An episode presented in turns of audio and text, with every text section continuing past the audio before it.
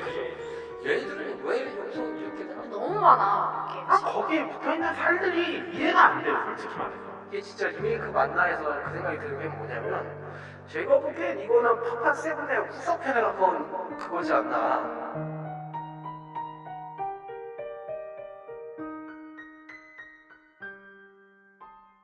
고전에서 발견하는 다양한 즐거움. 오래된 재미. 본격 고전 게임 타운 방송 레트로 피플. 이제 다시 마저 풀러 오겠습니다. 아, 이거 뭐로 해야 되냐? 역시 파파는 꼬여야 제맛이지. 아, 꼬인다. 아니야. 짝 깔아, 스퀘어 에닉스 진짜.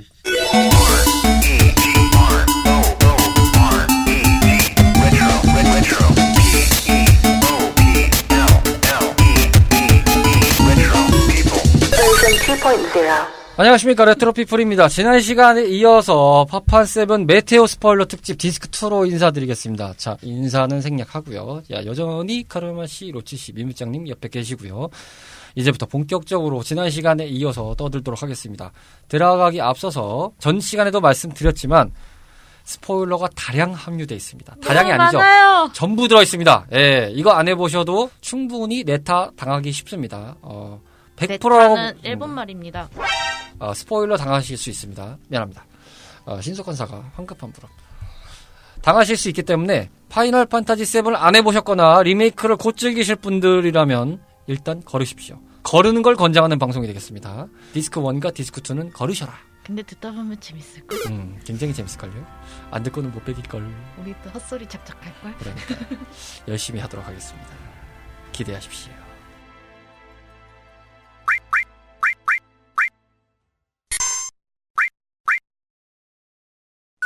자, 이제부터 한번 본격적으로 들어가 볼 텐데, 지난 시간에는 필러, 운명의 파수꾼, 이거 하나를 가지고 정말 한 시간 가까이 떠들었는데요. 이제부터 본격적으로 장면 장면마다 찝으면서 한번 이 떡밥들을 한번 회수해 보겠습니다. 일단 지난 시간에 언급드렸듯이, 어, 언급됐던 부분이지만 구체적으로 얘기 안 했습니다. 어, 일단은 여기서부터 풀고 가야 될 것 같은데, 이 필러라는 존재가 등장하면서 많은 분들이 가장 대중적으로 생각하는 스- 그 떡밥 중에 하나가 평행세계론을 언급하셨습니다. 언급할 수밖에 없는 상황이다. 필러라는 존재가 등장함으로써 기존의 파이널 판타지 클래식 세계관과 이거는 별개의 세계관이 됐다. 그러면서 이야기가 상충되는 문제가 발생한다. 라는 개념으로 많은 분들이 해석을 하고 계십니다, 지금. 게다가 저희가 전 시간 마지막에도 언급했지만 클래식에서는 빅스, 웨지, 제시 모두 다 사망하라는 것이 이제 사망전제라고 하죠. 사망전대. 확정인적인 이야기인데 아예 그냥 그거는 어떻게 뭐 풀고 자시고 할 수 없습니다. 끝입니다. 근데 지금은 생존을 뒷받침해줄 만한 것들이 많이 나왔습니다. 그렇기 때문에 이미 클래식과는 결이 달라졌습니다. 이 세 캐릭터는. 그리고 이야기의 구조가 달라졌습니다. 이 세 명만 기준으로 보면. 그렇기 때문에 다른 캐릭터들도 분명히 영향을 미칠 수밖에 없는 상황이다. 그리고 거의 마지막 장 보면은 뭐 엔딩 보면 나오지 않습니까? 알 수 없는 여, 여정의 영이 시작됐다. 크, 이미 그냥 떡밥을 던졌어요. 예, 로치 씨 말대로 양동 바가지를 두 덩이 들고 와서 자 먹어라 하면서 그냥 던지고 바쁩니다. 자 하나하나 분석을 해보죠. 일단 제가 던져 보면은 제일 많이 떡밥을 많이들 이해하시는 장면에서 전편에서도 언급했지만 에어리스 등장신 이거는 뭐 좀 부차고요. 그 다음에 뭐 제시의 뭐 집을 털러 간다 이거는 사실은 뭐 그 서사의 개념을 좀 풀기 위해서 좀 나름 많이 좀 보강을 했다 이 정도로 솔직히 넘길 수 있는데 제가 유추했던 거는 챕터 5 시작 부분에 보면 집을 나와서 이제 길 안내 하는 구간 있잖아요 에어리스가 그 교회 탈출한 다음인 걸로 기억하는데 집에 가니까 그 클라우드만 있을 때 그런 얘기 하잖아요 당신이 누군지 알겠다 밤에 나가라. 밤에 나가줘라. 이렇게 얘기를 하잖아요. 그러니까 이제 클라우드가 조용히 나가서 가니까 그 입구로 해서 에어리스가 딱 기다리고 있지 않습니까? 그러면서 이제 어, 여기는 내가 제일 잘 알아. 이러면서 내가 길을 안내 뭐 해줄게 이러면서 가는데 클라우드가 부탁을 하니까 아 신난다 하면서 이제 룰루랄라 하면서 콧노래를 부르면서 가잖아요. 그때 환각 증세를 일으키는데 이때 자세히 들어보시면 파이널 판타지 7의 프롤로그 음악이 흘러나옵니다. 음흠. 그게 왜 나오냐? 저는 일단 여기서 첫 번째 떡밥을 물었습니다. 왜 나오지? 더 웃긴 건 눈물을 흘립니다. 왜 울지 제가? 그 노래를 듣고 이제 클라우드가 눈물을 아, 흘립니다. 그 장면이 그렇게. 환각이 나오면서. 아 이런 다음에 갑자기 눈물 한, 한 이제 한 줄기가 뚝 떨어지니까 에어리스가 응 하다가 어 왜 그래 하면서 했더니 아무것도 아니야. 황급히 얼굴 돌리죠. 왜 우냐 이거죠. 음, 환각 증세를 왜 보고 왜 울고 그 와중에 파파 세븐의 오프닝 음악이 살짝 지나가고 왜 그러냐 이거죠. 그러면 여기서 유추. 과연 클라우드는 어디까지 Life Stream의 영향을 받냐? 그러니까 마황 중독이라는 건 일단 기본 설정인데 이 정도 되면 그 환각 증세가 마황 중독과 Life Stream이 약간 부닥치는 경우가 발생하는 거잖아요. 그렇죠. 어디까지 이 사람은 뭔가를 보고 있는 거냐, 느낄 수 있는 거냐. 그러니까 이거는 캐릭터 설정상 뭔가 달라지는 건데 왜 하필 그 음악이 흘러나왔을까? 그리고 눈물 흘린다는 거는 뭔가 무의식적으로 아, 이 운명을 알 것 같아. 라는 듯한 뉘앙스잖아요. 네. 왜 그랬냐 이거죠. 저는 첫 번째 떡밥을 여기서 찝었습니다. 왜 그랬냐? 그러다 보니까 자연스럽게 평행 세계론을 저희가 안 꺼낼 수가 없더라고요. 그렇죠. 예, 이 필러 등장을 기반으로 해서 평행세계론을 안 꺼낼 수가 없다. 너무 Endgame 냄새가 너무 많이 나요. 교회로 떨어질 씬에서 클라우드가 두 명이 등장하는 거를 클래식 클라우드와 리메이크 클라우드일 것이다. 이럴 확률이 있다라는 걸 제가 떡밥을 물었던 게 그거였죠. 저는 근데 그게 좀 애매한 게 하나가 있어요. 원작에서도 그게 등장했었잖아요. 그 대화하는 씬이 캐릭터는 안 나왔지만. 근데 이게 만약에 그 리메이크 된 게 평행세계의 클라우드라면 그러면 원작에 있었던 걔는 누구냐? 가 갑자기 의문점이 들더라고요. 평행세계니까 똑같은 사람인 거죠. 그쪽에서도 이제 다른 클라우드가 얘기를 했다. 아니면 조금 해석을 달리하면 그걸 수도 있죠. 이제 본래 클라우드와 가짜로서 만들어진 인격이 지금의 인격인 거고 이 본래 인격이 얘기해 주는 걸 수도 있고 조금 클래식에 대해서는 해석을 또 따로 해봐야 되는 부분인데 일단 리메이크는 그럴 확률이 매우 높다고 볼 수 있죠. 아, 자기 자신의 자아의 원래 존재했던 클라우드와 네. 그리고 지금의 이제 상태 전사로서의 클라우드가 이제 중첩이 되면서 부닥치는 장면이다. 네. 근데 나 지금 국장님 말씀 듣다 보니까 갑자기 생각나는 게 이게 되게 미묘하게 내용들이 조금 조금씩 달라져 있어요. 보면은 그 기차에서 탈출을 해야 되는 장면이 있었는데 그 장면에서도 보면은 바레트가 마지막에 탈출해요. 클래식에서는 네. 다 나가라 그러고. 아, 근데 맞아요. 예. 리메이크에서는 바레트가 먼저 가요. 1번으로 탈출을 하는 게 바레트예요. 그렇죠. 그리고 이 지금 국장님이랑 우리 지금 방금까지 얘기했던 내용 그 다음 씬이 뭐냐면은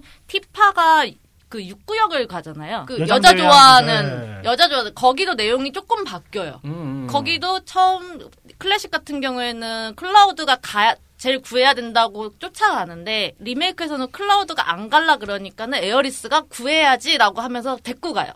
사실 캐릭터의 서사가 에어리스가 기존의 성격들은 맞는 것 같은데 맞아요, 저는 맞아요. 좀 적극적으로 좀 묘사가 됐더라고요. 너무 에어리스가. 이게 애, 애 자체가 기존에 좀 차분한 느낌이었다가 얘가 너무 지- 도전적인 캐릭터로 바뀌어서 얘가 왜 이러지라는 느낌도 되게 많이 받았어요. 그리고- 그게 확실히 좀 저희가 뒤에 얘기하겠지만은 마지막 장에 가면 그게 어, 갑자기 이게 좀 그 설정들이 확실해지는 느낌들이 나와요. 그리고 그 뭐냐 그 신부감 찾는 그 부자 아저씨도 클라우드를 너무 좋아해요. 아, 그리고- 동, 동골레온가 그. 그리고 네. 그 장면도 원래 클래식에서는 티파가 맞아요. 들어가는 맞아요. 건데 아, 그게 아니 아니 아니 그거는 그게 랜덤이에요. 그거 랜덤이에요. 바뀌었어. 바뀐 아니 게 아니라 제가 알기로는 그거는 그 여장 대회 여장 그거 할 때 얻는 그 아이템들이 있어요. 네. 그 어디 가면은 드레스를 얻고 어디 가면 맞아요, 뭐 맞아요, 하는 게 맞아요. 있는데 있어, 있어, 있어.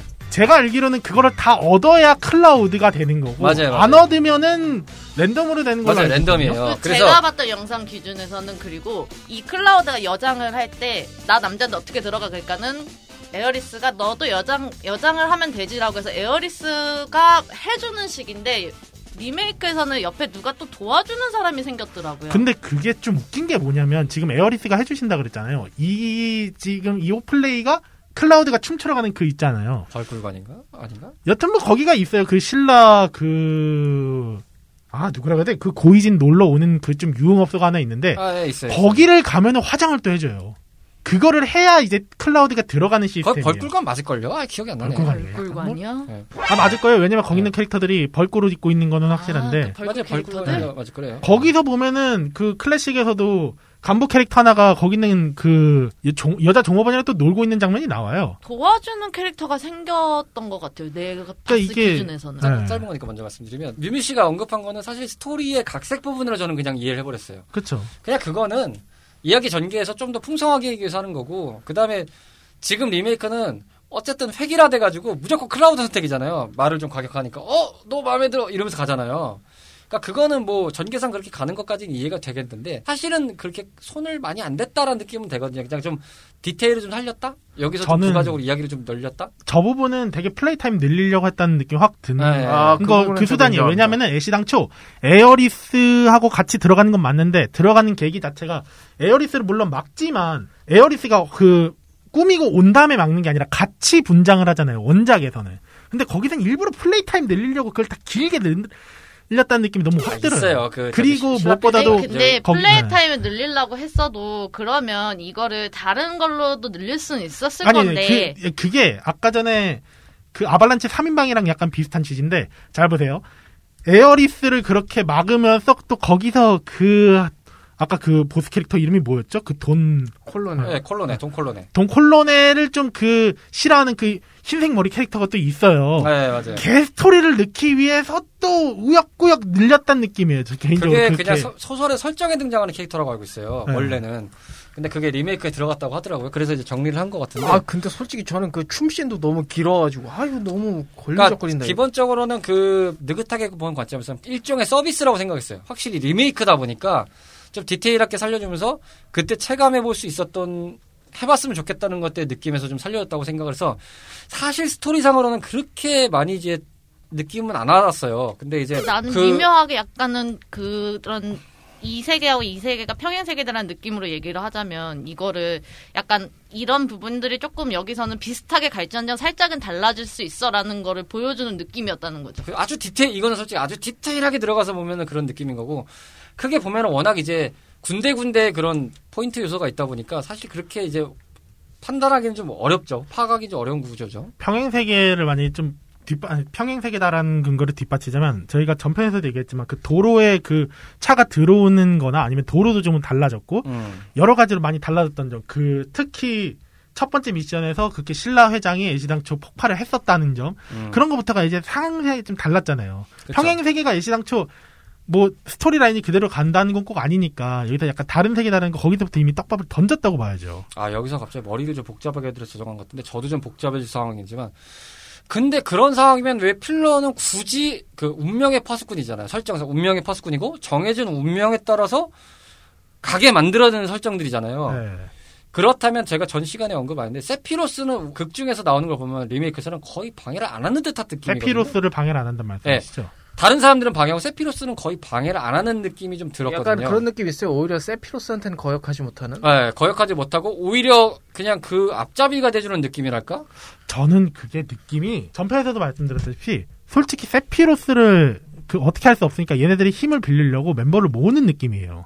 안 그랬으면 바레트를 살렸다는 것부터가 말이 안 돼. 에어리스를 만나야 그 멤버 구성이 되는 건데 그렇죠. 못 만나게 한 것도 그렇고 보면은 스토리 timeline을 그렇게 감으로써 전에 있던 서사를 다시 한번 엮음으로써 그 팀원이 뭉치게끔 해주거든요. 음, 근데 세피로스한테는 그렇게 못하니까 얘네 원년 멤버를 모으려는 것 같다는 느낌이 들어요 개인적으로. 음, 세피로스가 그리고 과거에 온 거는 뭔가 그 필러의 능력이라든지 필러의 힘을 어떻게 강제적으로 빼앗다 빼앗았거나 그랬는데 얘네들이 이거를 좀 바로 잡으려고 하는데 우리는 할 수 없어. 그러니까 이 평행세계 있는 얘네들을 해야 되는데 아씨 얘네들 왜 이따구로 살고 있는 거야? 에어리스 넌 거기로 옮겨야 되는데 넌 여기 왜 있어?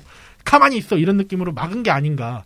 바레트 녀석을 왜 찔러준 거야? 너 거기서 왜 나대가지고 죽었어? 다시 살려드릴게요. heal해드릴게요. 요런 느낌 아닐까라는 생각을 잠깐 하게 되죠. 그리고 아까 말씀하신 것처럼 클라우드가 떨어졌을 때 보호했다 그랬잖아요. 네. 그러면 애시당초 방해할 거였으면 클라우드 안, 안, 그냥 방해 안 하고, 아니, 보고 안 하고 냅두면 돼요. 그러면 죽으면 제일 깔끔하지. 뭐 참 이게 어디에 이게 어디에 붙이면 코골이고 어디에 붙이면 귀걸이 되는 상황이라 참 이게 난감한 상황이긴 해요. 지금 이 필러라는 설정 하나가 붙음으로 인해서 스토리의 전체적인 틀이 흔들리는 상황이 돼 버려서 아 이게 진짜 고민이 많아지는 상황인데 하긴 그러고 보면 머리가 또 아파진 게 뭐냐면 세피로스를 막을 작정이었다면은 클라우드가 죽게 내버려뒀으면 또 흑마테리아 못 가져갔거든요. 음, 아, 그건 못 가져갔다. 예. 아, 결국 그 흑마테리아 얻어다가 준 건 결국 클라우드였으니까요. 어, 야, 이 얘기를 들으면 또 그렇긴 한데, 근데 애시당초 클라우드가 없으면 그 흑마테리아도 못 얻었겠죠, 걔네들이. 그러니까 아예 그게 진행이 안 되잖아요. 그러니까 아예 그쵸 내. 스토리 구조상 클래식 기준으로 말씀하신 거잖아요. 예. 그쵸 리메이크로 기준으로 보면 그 역사가 이루어지지 않으면 결론은 아. 세피로스도 더 그- 나아가질 못하죠. 예, 나아가지 못하고 어쨌든 근데 어떻게 보면은 세피로스 입장에서는 좋은 거죠. 자기가 과업을 어, 그쵸 어떻게 보면 달성할 수도 있는 거고 달성을 못할 수도 있는 건데 상황에 따라 틀리지만 어쨌든은 큰 적은 아니, 없으니까. 저는 이의가 있는 게, 제가 말한 거는 이거예요. 필러들은 원래 세계관대로 흘러가게 하려는 애들이고, 세피로스는 뭔가 다르게 갈 것 같아요. 거기서 다르게 가려고 했으니까 애시당초 흑마테리아 줍는지 안 줍는지 여부는 만약에 세피 그 클라우드 일행이 흑마테리아를 안 주웠다고 하면은 세피로스는 다른 플랜으로 했을 수도 있어요.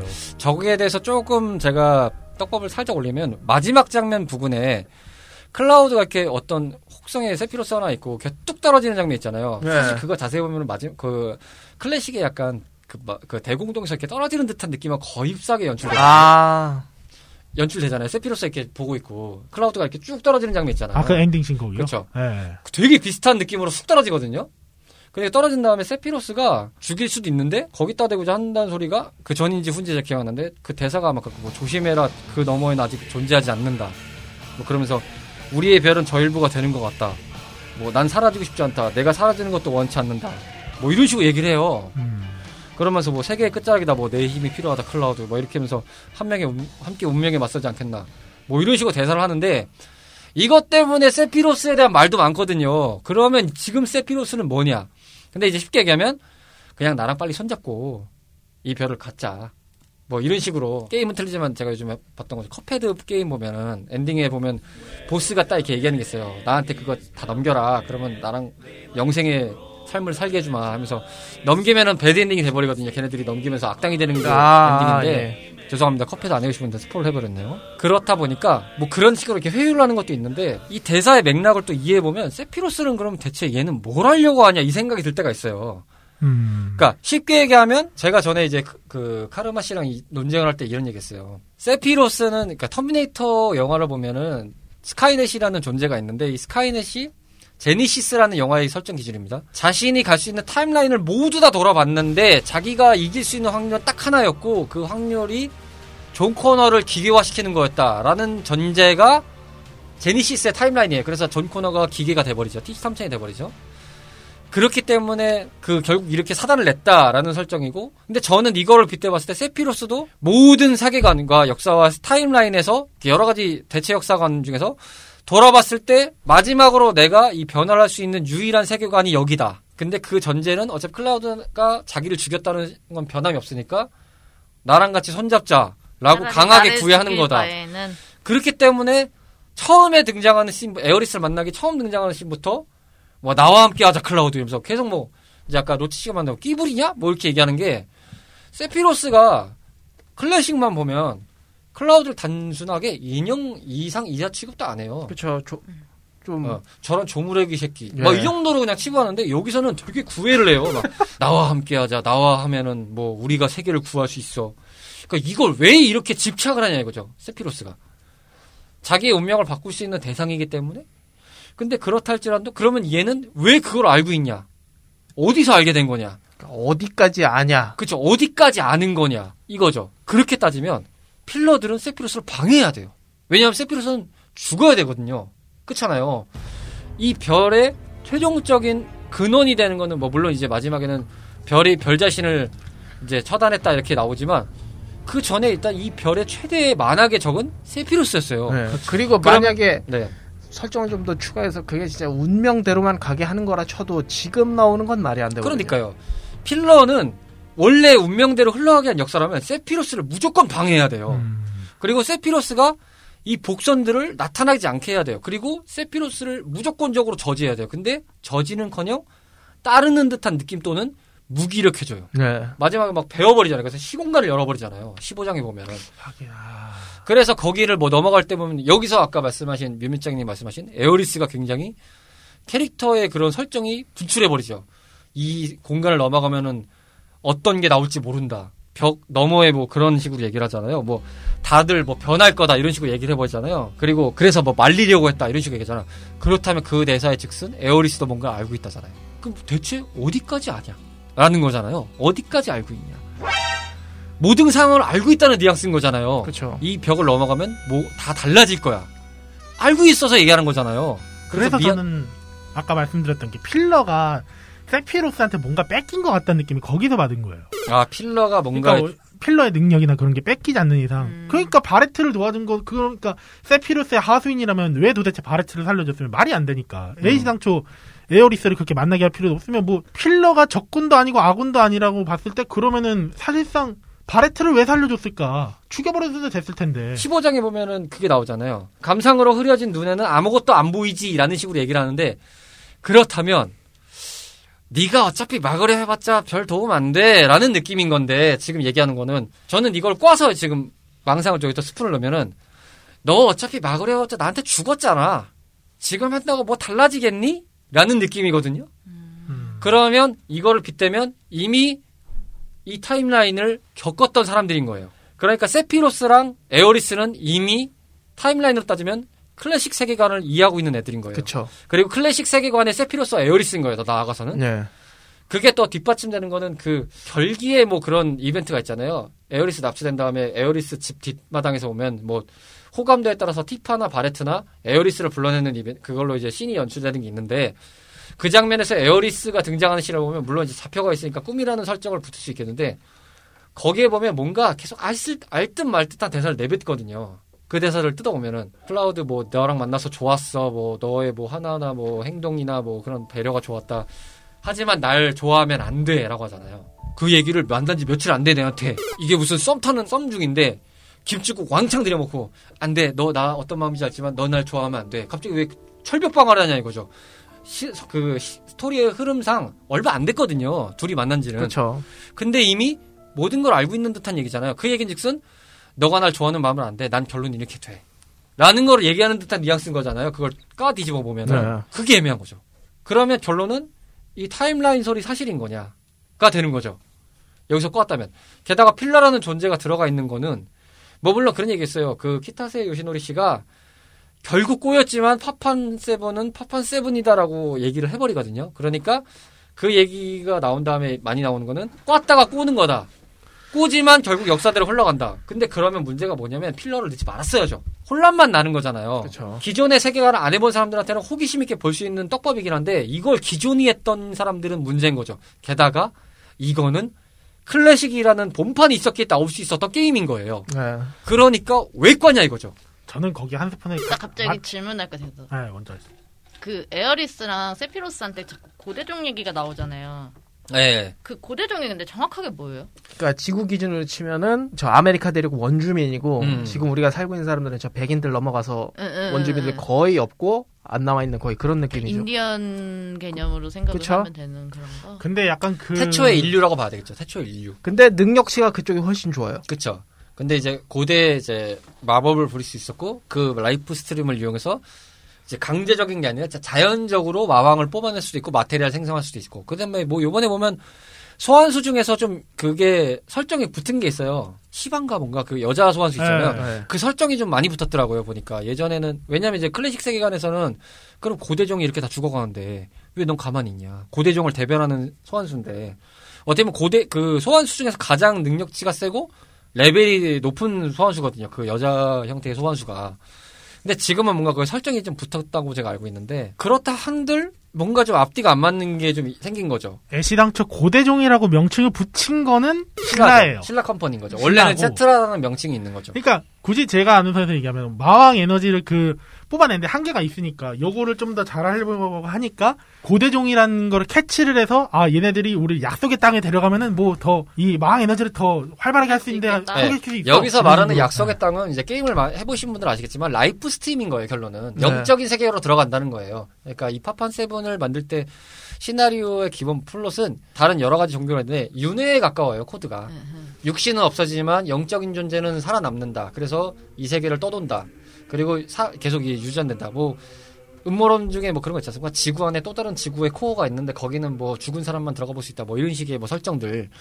그런 세- 설정이라고 비슷하게 볼 수 있어요. 사실 life stream이라는 개념은.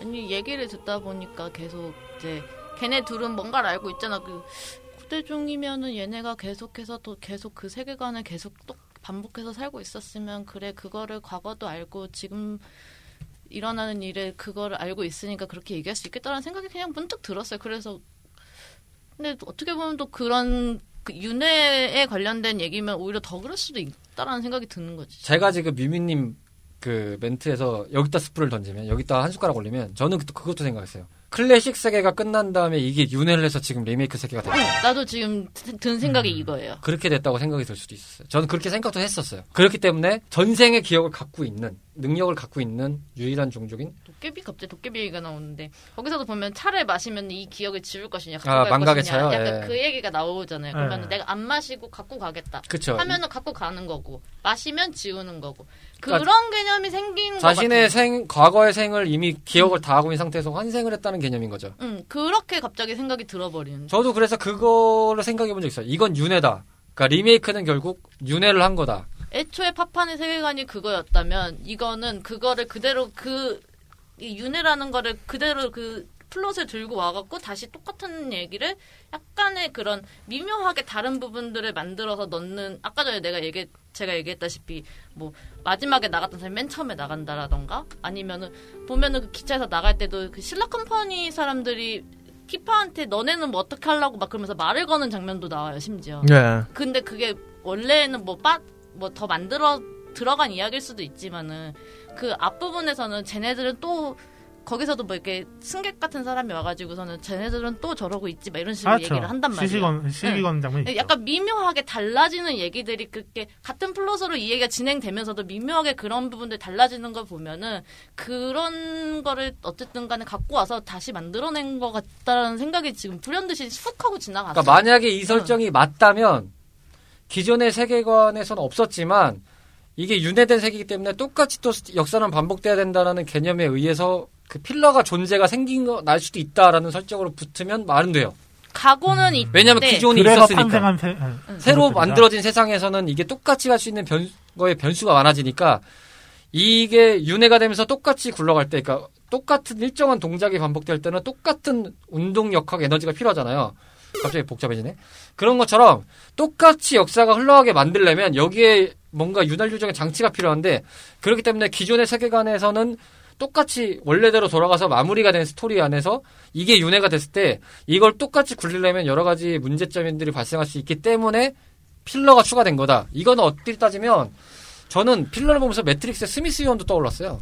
음. 그게 또 세피로스도 떠올랐어요. 몸을 아, 타고 맞아, 맞아, 맞아. 예, 몸을 네. 타고 등장해 버린 신 있잖아요. 근데 그거는 왜 그렇게 했냐라고 만약에 얘기를 해보라 그러면은 크라이시스 코어에 나오는 그 타입 그 G 그 제네시스 캐릭터들을 얘기를 하면은 될것 같아요. 음. 어차피 둘 다 똑같이 제노바의 세포로 이식받은 거고 그리고 그- 아까도 하긴 그것도 그렇죠. 전방 전방송에서도 말했다시피 그 회장을 자체를 죽이는 게 본편에서 그 본편에서는 그 제노바 세포가 죽었다고 얘기, 죽였다는 얘기도 있어요. 네. 그렇기 때문에 사실 그거는 아니 나 이거 뭘 네, 그랬더라 사실 그래서 저는 결론적으로 얘기하자면 이게 정녕 리메이크가 맞냐 그 관점에서 다시 만들어낸 거는 맞대. 아, 사전적인 의미는 다시 맞는데 아니 맞는데 다시 만들어낸 건 맞는데 결정적으로 말하자면 이거는 후속작이지 리메이크가 아니지 않냐 그렇죠. 그러니까 이게 사실 그러니까 파판 세븐의 탈을 쓴 후속작이다. 그러니까- 세븐 2다. 예, 파판 세븐 2, 뭐, 인피니티 워, 언- 엔드게임이든 뭐든 이게 붙어야지 어. 리메이크가 아니지 않냐 이 생각이 드는 거죠. 저는 그리고 약간 윤회 아까 그 윤회 얘기를 좀 마저 하려고 하는데 저 그 얘기는 자꾸 들어요 생각이 들어요 윤회 윤회 하는데 그러면은 그 오리지널의 윤회라 그랬잖아요 네. 윤회가 그럼 윤회한 시점은 어디예요? 그 세계관이 아예 다 멸망한 다음에 다시 만들었다는 거예요. 그렇죠. 다시 만들어진 세계관인 네. 거죠. 근데 왜냐면은 그 떡밥도 있어요. 이게 평행 세계관이 됐기 때문에 기존에 이제 파판 엔딩을 보시면 완전히 이제 나무나 이런 식물들로 뒤덮인 미드갈의 전경을 보면서 레드 서틴이 이제 후손들과 이렇게 바라보는 장면 있잖아요. 네. 어드벤트 칠드런 첫 장면도 그거긴 한데 그게 이제 약간 열린 결말이긴 해요. 사실 뭐 인류가 클라우드니 뭐 티파니 에어리스니 뭐 이미 다 나이가 들어서 수명이 돼서 뭐 죽었을 확률이 높죠. 어쨌든 아무리 뭐 거기 세계관에서 뭐 영생을 누린다고 하지만 영적인 life stream으로 돌아갈 수 있겠지만 육체적으로는 어쨌든 한계가 있으니까 그거에 대한 뭐 그 원래 클래식 스토리에서도 뭐 100살 200살 사는 것도 아니고 결론은. 그럴 확률이 높은데 레드 서틴은 뭐 좀 번외적인 이야기니까 그럴 수 있다고 치는데 그걸 이제 가만히 봤을 때 느낌은 그게 결국은 이제 오픈 열린 결말이고 뭐 어떻게 보면 잘 살아가지고 인류가 뭐 이렇게 잘 뭐 결론은 생존했다 뭐 이렇게 살아남았다 뭐 내지는 이런 결말도 있겠지만 결국은 인류는 절멸했다라는 sad ending이 될 수도 있다라는 논리로 보는 보시는 분들도 있어요. 클래식 엔딩을. 근데 그렇다면 지금 상황이 돌아온 걸 보면은 그걸 어떻게 보면 기정사실화 시켜주는 거 아니냐 기존 세계관은 새드 엔딩이다 아, 인류는 망했다. 끝났다. 없다. 이제 인간 종족이 아닌 다른 종족이 좀만 살아, 소수의 종족만 살아남았지, 인간형 종족은 다 멸망했다. 멸망했다. 멸했다. 라는 관점으로 해석하시는 분들도 있더라고요. 그러면 이제 거기서 또 인류가 탄생돼서 윤회가 됐다. 그렇죠. 윤회가 되면서 인류가 다시 또 똑같은 역사가 반복돼서 이제 시작된 거죠. 그러니까 제2의 삶이 시작된 거죠. 야, 이게 관점 관점 차인데 솔직히 저는 그 파판 클래식 엔딩 맨 마지막에 나온 어린애들 웃음소리 있잖아요. 그러니까 그것도 떡밥인 거예요, 진짜. 그것도 클래식의 떡밥이었죠. 보여지지 않았는데 웃음소리. 그러면 인류는 살아남았다. 이렇게 되는 관점인데 이게 정확하게 안 보여지니까 느낌상. 그러니까 이게 지금 되겠지. 굳이 팩트로만 얘기하면 사실 확실한 건 아무것도 없어요. 아니 그리고 남았다도 되겠지만은 반대로 네. 생각하면은 다 죽었어. 근데 다시 다시 시작을 한다라는 개념도 되는 거죠. 근데 한 가지는 저는 그렇게 따지면은 아 Advent Children이나 그 이후 얘기는 있잖아요. 그게 설명이 안 되지 않아요? 근데 Advent Children은 여러분들이 간과하실 수 있는데 첫 장면이 그걸로 나오는 건 맞아요. 근데 그 다음에 뭐가 나오냐면 그 대공동으로 가서 뭐 이제 카다쥬 일행한테 습격당하는 장면이 나오죠. 네. 그 전에 자막이 뭐가 나오냐면 500년 전이라고 나옵니다. 어? 500년 500년 전이라는 자막이 나옵니다. 그러니까 그 직후라는 말이죠.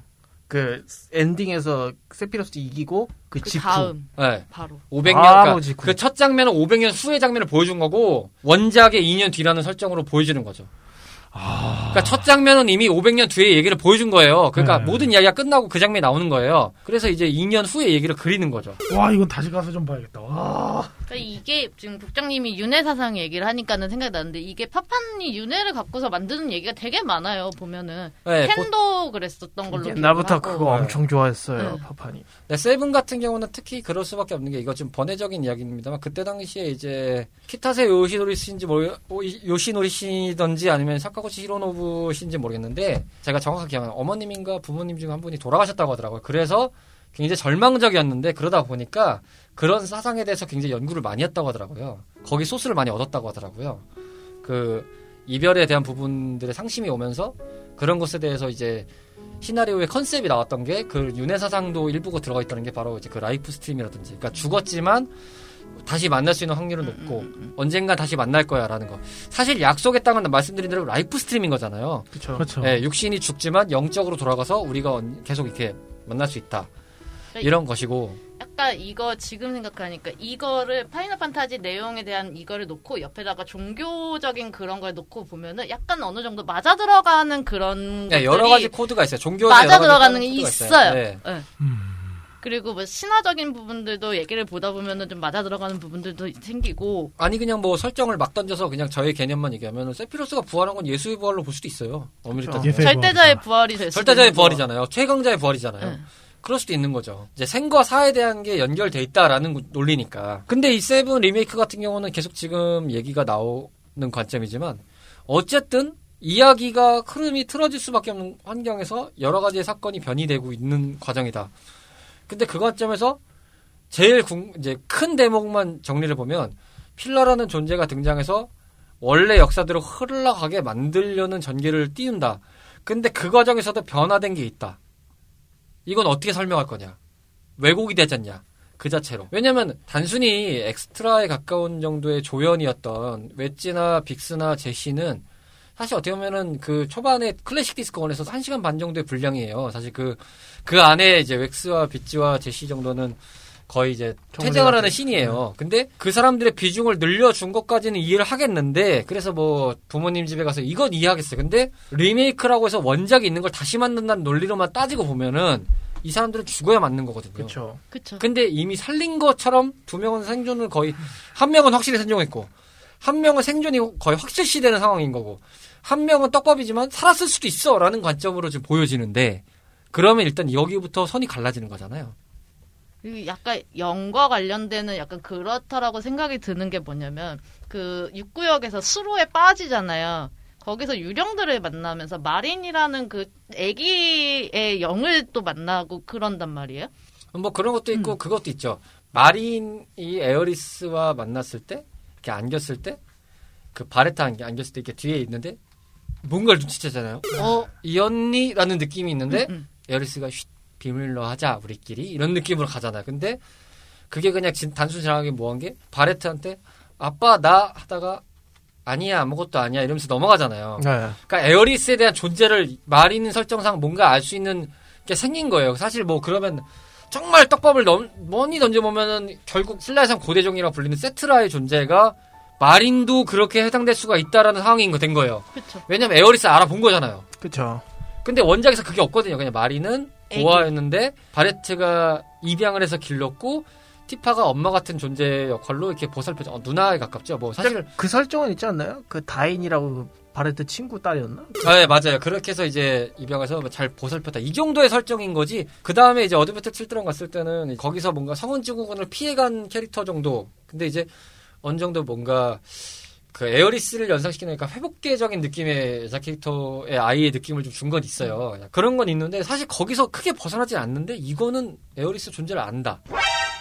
이게 또 여기서 구간이 좀 꼬이는 거죠. 바뀌죠. 또 그리고 가장 결정적으로 많은 분들이 논란의 소지를 일으켰던 정말 짧지만 굵게 얘기했습니다. 잭스가 과연 살았냐? 잭스가 이제 Crisis Core를 해보시고 파판을 해보신 분들 아시지만 잭스는 마지막 죽습니다. 맞아요. 에어리스도 뭐 그런 걸 얘기하죠. 뭐 자유 그치만 무서워 이런 얘기를 하지만 그 말은 즉슨 자유의 대가는 비싸구만 이런 식으로 이제 잭스가 마지막에 그 일전을 겨루기 위해서 나눈 대사랑 일맥상통을 해서 이해는 되는데 그 장면을 자세히 보시면 미드갈 전경이 보일 때 거기에 필러들이 감싸고 있는 듯한 느낌이 보여요. 네. 근데 싸운 다음에 마지막 필러들이 갑자기 소멸을 확 할 때 또 장면을 보면은 잭슨은 살아 있습니다. 그래서 어 이겼어 진짜로? 뭐 이런 식으로 자기가 어, 나조차도 의아한 듯한 느낌을 하고 클라우드 봤지? 내가 해냈어 이런 느낌의 얘기를 하죠. 그러면서 장면을 이제 걸어 나갈 때 잭스가 클라우드를 부축하면서 가는 장면에 클라우드와 에어리스가 지나갈 때 클라우드는 클라우드가 부축된 장면에서 넘어가고 잭스의 장면에서는 에어리스에게 마주치면서 스쳐지나가는 장면이 나오는데 그때 굳이 뭐 미묘하게 약간 웃음을 띈다 이런 느낌이 좀 나올 때가 있어요. 자, 이 잭스에 대해서 짧지만 강하게 한번 털어보겠습니다. 그러면 잭스는 과연 어떤 존재인가? 잭스가 제일 심해요. 저는 아니 아니요. 클라우드의 친구이자 Buster Sword를 물려준 마지막 친구. 원래 주인이요. 원래 주인이요. 왜 난 모르지? 버스터 소드라는 존재는 사실 원래 그냥 잭스가 물려줬다 이런 설정만 있던 게 클래식인데 그 라데츠 같이 생긴 애 있거든요. 네. 근데 이제 이게 Crisis Core에서 Buster Sword라는 매개체로 우정과 긍지를 전달해주는 상징으로 이게 각인돼요. 근데 만약에 그게 평행 세계관이면 말은 되겠지만 이게 만약 같은 세계관으로 충돌이 되는 상황이 부닥치면은 버스터 소드는 두 개가 되죠. 그럼 말이 안 되죠. 저는 처음에는 살아 이게 평행 저는 그 세계관에서 잭슨은 죽었다라고 생각하고 근데 결론적으로 보면 예전에는 살아 있을 수도 있겠다 이 생각도 들었는데 평행 세계가 아니라면 죽었다라는 생각도 들어요. 아니면 제 생각에 지금 리메이크 세계관에서는 지금 살아서 어디서 요양 중이고 그 대신 일하는 그런 설정으로 볼 수도 있다고는 생각하거든요. 아 저는 이 잭스 설정을 보면서 느꼈던 게 이게 뭘 해도 욕먹는 상황이 됐거든요. 그렇게 됐어요. 잭스가 만약에 평행 세계 원래 클래식 세계 그 크라이시 Compilation of Final Fantasy 7 세계에서 이 리메이크 세계관 때문에 변이를 준 상황이 벌어졌다면 잭스는 살아있는 거잖아요. 네, 그러면 원작의 시나리오가 뒤집어지는 상황이 벌어지는 거죠. 그렇죠. 같은 평행인간 세계면 리메이크에서 뒤집는 상황이 벌어지는 거죠. 네. 그럼 말씀하신 대로 리메이크는 이게 파판 세계 원작이 아닌 거예요. 네. 뭐가 되든 문제가 되는 상황이 벌어졌어요. 이 잭스를 등장시켰다는 거는 지금 갈래가 너무 많이 벌어져가지고. 이 자체가 문제가 생겼어요. 네. 일단 나오는 걸 봐야 될 것 같아요. 그러니까 이 해석은 정말 여러 가지로 나올 수 있는 상황이지만 지금 이렇게밖에 설명을 못 드리겠습니다. 딱 요 정도입니다. 아 말하고 싶다. 예. 나머지는 상상에 맡기겠습니다. 와 이거 디스크2 나와봐야지 알겠다. 음. 아 진짜 말하고 싶은 거는 많은데 시간이 없네. 아 씨. 그거 우리 70화에 하자. 목요일 저녁에 만나는 Fantastic Retro Adventure Time. 본격 고전 게임 탐험 방송 Retro People은 다양한 팟캐스트 앱에서 청취하실 수 있는데요. 2014년 첫 모험을 시작한 이후 많은 청탐꾼들의 성원을 힘입어 다양한 고전 게임의 세계로 여러분들과 함께하고 있습니다. 방송 소감이나 사연 함께 탐험하고 싶은 게임이 있다면 주저하지 마시고 언제든 저희한테 알려주세요. 청탐꾼 여러분들의 다양한 이야기를 기다리고 있으니까요. 짧은 이야기, 긴 이야기 상관없이 모두 모두 환영합니다.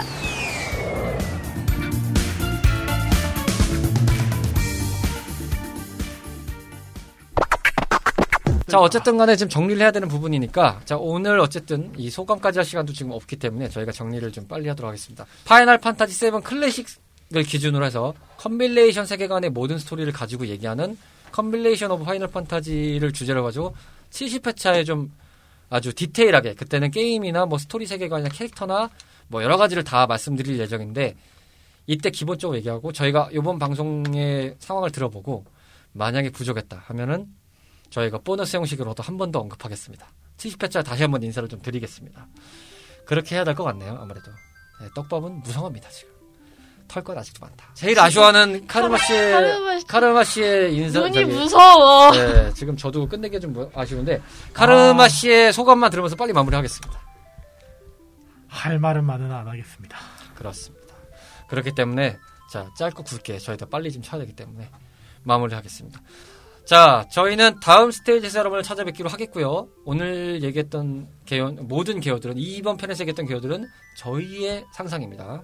오해하지 마시기 바라겠고 마지막으로 판단은 여러분들이 하시는 겁니다. 저희는 다음 스테이지에서 뵙겠습니다. 감사합니다. 감사합니다. 안녕. 팝판 많이 사주세요. 하나, 둘, 셋. 야 이거 어떻게 나와야 되지? 야 이거 큰일 났다 이거. 아 평행 세계관 떡밥은 이제 그만하고 싶다. 아 이거 난리 날 것 같은데 이거 짱으로. 이거 밑에 토론 열면은 되게 웃길 건데. 야, 뭐 주연 방어될것 같은 거지 전달을 해야 되겠다. 다음 스테이지의 업로드는 23일 저녁 오늘 예정입니다. 한 차례 밥상 뒤집기 이후로 열심히 고심하며 편집해온 제작진에게 너그러운 이해를 보내주신 청탐꾼 여러분들께 깊은 감사를 드립니다. 즐거운 레트로 라이프 보내세요.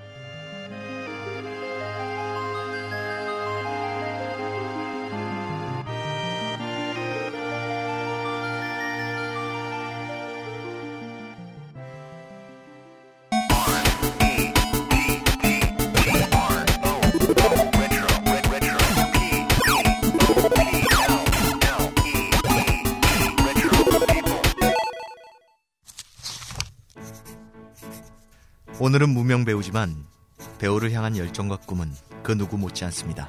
진중하지만 유쾌하게 다양한 작품과 연기 이야기를 들려드립니다. 매주 월요일 저녁 8시 이름 없는 배우들의 작은 공간 팟캐스트 검색창에서 배우 사롱으로 검색하세요.